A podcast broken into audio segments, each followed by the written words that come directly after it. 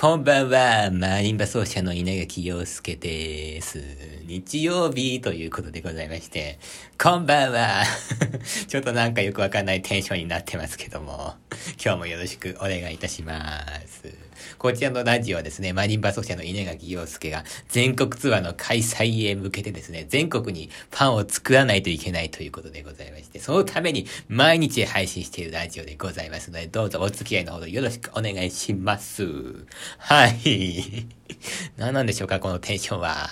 はい、ということでございましてね、えー、いつも申し上げておりますけど、私はアンプで100曲、弾ける、そんなマリンバ奏者を目指しておりまして、えー、まあ現在ですね、もうすでにアンプで弾ける曲というのをこのラジオで1曲ずつ紹介していっている、そんなコーナーがありまして、今日はそのコーナー第4回目ということでやっていきたいと思います。えー、1回目はですね、わらべ歌による単唱という曲だったんですね。で、2回目が、あ2回目何だったっけ？えっと、あ、自分で作った曲でしたよね、確か。合ってますか？で、3回目がですね、えー、バッハの無伴奏チェロ組曲の2番。これで合ってますよね。えー、私はもう毎日配信してて、頭の中がこんがらがってますけども、多分合ってると思います。そして、4回目、えー、今日はですね、私の先生でございます、安倍恵子先生が、今日は作曲ではなくて編曲した作品ですね。えー、これは何の作品を編曲したものかというとですね、成田為蔵さんの浜辺の歌ですね。じゃんじゃん、じゃじゃじゃん、じゃじゃじゃん、じゃんじゃんってやつですね。これをマリンバ用に編曲した作品がございまして、こちらの曲をですね、紹介してみたいと思います。えっ、ー、と、まずですね、あの、いつも安倍恵子先生、安倍恵子先生って言ってね、まあいろいろここで、まあお話ししてるんですけども、その方がどういう方なのかということを軽く説明するとですね、まあ、えー、私は、あのー、東方に入って7年間、高校と大学の7年間ですね、あのー、指示した先生なんですけども、えっとね、マリンバを開拓した人なんですよ。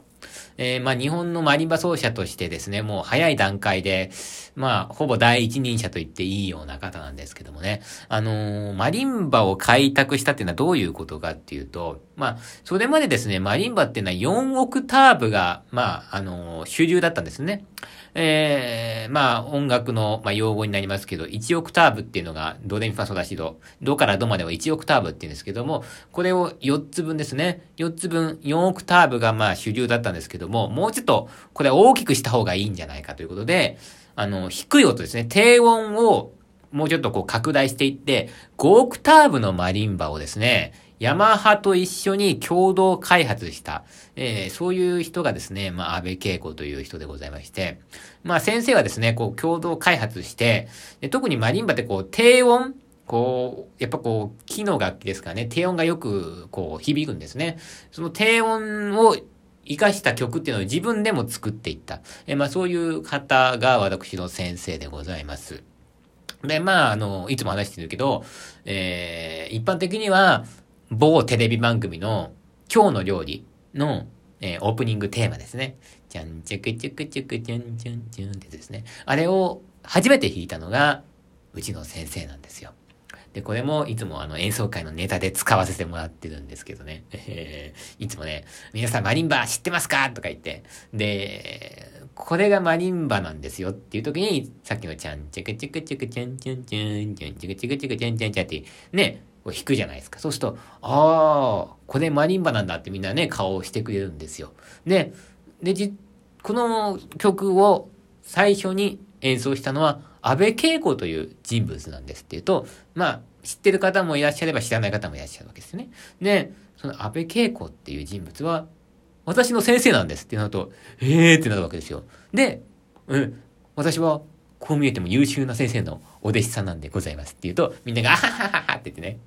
えー、こういうふうに笑笑ってもらえるっていうことでございまして、こうやってね、先生の実績をこうネタにして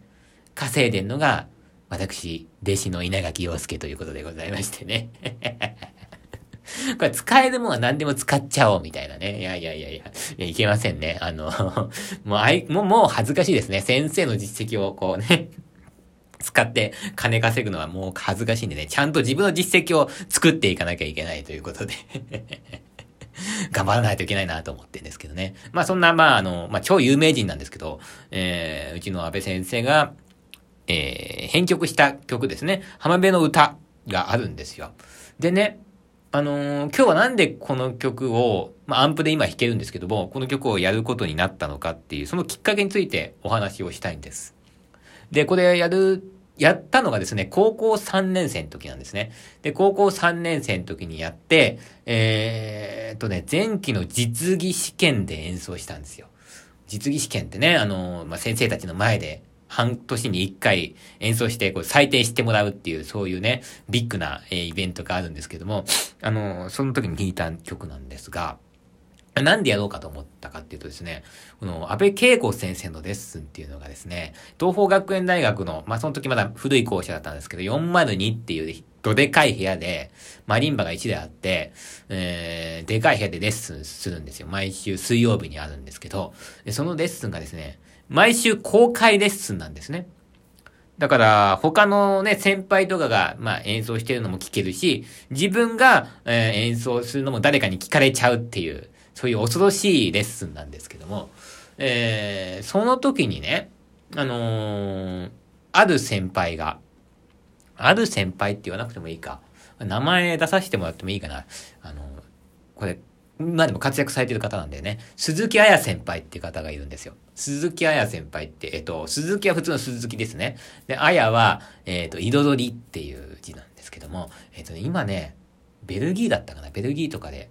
活動されてる、まあ、マリンバと、えー、打楽器やってる、えー、方なんですけどね。もしかして、あの、先輩、このラジオ聞いてくれてたら、ちょっと、後から教えてください。すいません。勝手に名前出させてもらいましたけども。えー、この鈴木彩先輩は、えー、結構こう、お世話になった先輩で、私、高校の時に、えっ、ー、とね、あの、一緒にコンビニに行って、いちごジュースをおごってもらった思い出がありますね。いちごジュースを。え こうやってね、あの、ちょっとでもね、ちょっとでもなんかおごってもらった先輩っていうのはね、絶対忘れないですね。ね、逆にあれですよ、もう、おごってもらわなかった先輩っていうのはもう、もうね、えー、忘れちゃうっていうか うーん、そ、そう、そういうもんなんだなーなんてね、ちょっと思いながらね。で、自分がね、うん、じゃあ後輩におごってたかっていうと、大しておごった記憶もないんでね、多分私はもう忘れられてるな、なんていうふうに思ったりなんかしちゃってね。今日どうしちゃったんでしょうか ま、まあ、まあ、今の話はちょっとね、えー、まあ、半分冗談ですけども。でもやっぱあれですよね。まあ、もちろん、本当に、まあ、あの、みんな、先輩ね、お世話になった先輩ばっかりですけどね。実際こう、おごってもらった先輩っていうのは本当にね、あの、忘れないんですよ。なんかこう、100円とか200円だったとしても、いつか私がこうね、まあ立派になって、なんかちょっとこう、なんかね、あの、お礼できればいいかなって思う、思ってるわけでございましてね。だかこう、鈴木彩先輩にもこう、いちごジュース分ぐらいはね、お礼しないといけないと思ってんでね、いつかはね。いちごジュース分ぐらいはもう稼げるように、ちょっと頑張んなきゃいけないなと思ってんで、皆さん ちょっと私にお仕事くださいよ。お願いしますね。いちごジュース分で、あや先輩にこう、お礼ができるんですかね。それぐらいはね、えー、しないとね。いやいやいや、ちょっと話それすぎですね。その、私が、高校の時にはいちごジュースをおごってくれたあや先輩が、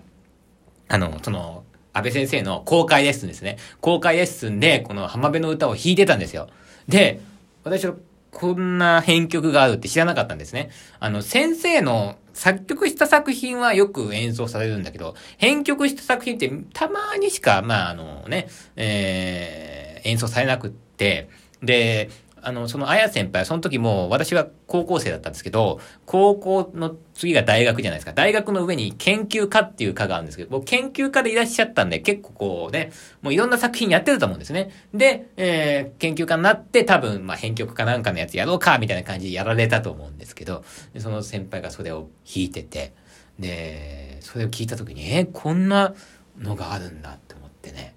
これすごい、あのね、いや、これはね、本当にいい編曲なんですよ。まあ、自分の先生の編曲をね、いいとかね、悪いとか言うのってね、ちょっとね、まあ、あの、えー、なんでしょうかね、失礼な話なんですけどね、すごいね、素敵なんですよ。あ、あの、なんていうのかな、浜辺の歌らしさがですね、より、よりね、出てるっていうかね、すごいこう、編曲によってダメになっちゃうのもあるんですよね。じゃなくて編曲によってその作品の良さが出てるんですよ。これはね、あの、私は安倍先生が編曲されている作品の中で一番好きなんです。で、それを聞いて、わ、こんなのがあるんだ、やってみたいなと思って。で、やって、でもちょっと難しいんですよ。ワンハンドロールって言ってね。片手でロールしなきゃいけない、ちょっと特殊な技術を使わないと弾けない曲なんで、まあ結構大変なんですけど、まあ頑張ってやって、本当は高校生がやるような曲じゃなかったんだけどね、試験で弾いたなんて思い出がありますね。うーん、まあ、あのー、今でもたまにやってます。演奏会でね。えー、今度の11月20日の演奏会は、まあ、夏じゃないんでね、かからないと思いますけども。えー、もし聞きたい方はですね、夏の演奏会に来ていただけますと、多分おそらくね、どっかでやると思いますからね。あの、ワンハンドロールなんっていう技術は、あの、手の調子にもよるんですよ。手がですね、ちょっと、まあ、だるいとですね、あんまりこう、やりたくないんで、まあ、夏の演奏会で、えー、そうですね、私の手が調子のいい時に、えー、出していくと思いますから えー、皆さん、ぜひ稲垣陽介のことを追っかけていただいてね、この曲が聴けたらラッキーだなと、えー、思っていただければいいかなということでございます。えー、今日はアンプで演奏できるシリーズということで、成田為蔵さんの浜辺の歌を安倍恵子先生が編曲した作品についてお話をしてみました。ちょっと思い出話の方がね、長かったかもしれませんけども、明日のラジオではですね、この成田為蔵さんっていう方の、ちょっとね、人生って面白いんですよね。なんでちょっとそんな話もですね、していけたらいいかなというふうに思っておりますので、また明日のラジオも聞いてください。ではではではでは、えー、いちごジュース分ぐらいは稼がなきゃな。ということで、今日もバイバイ。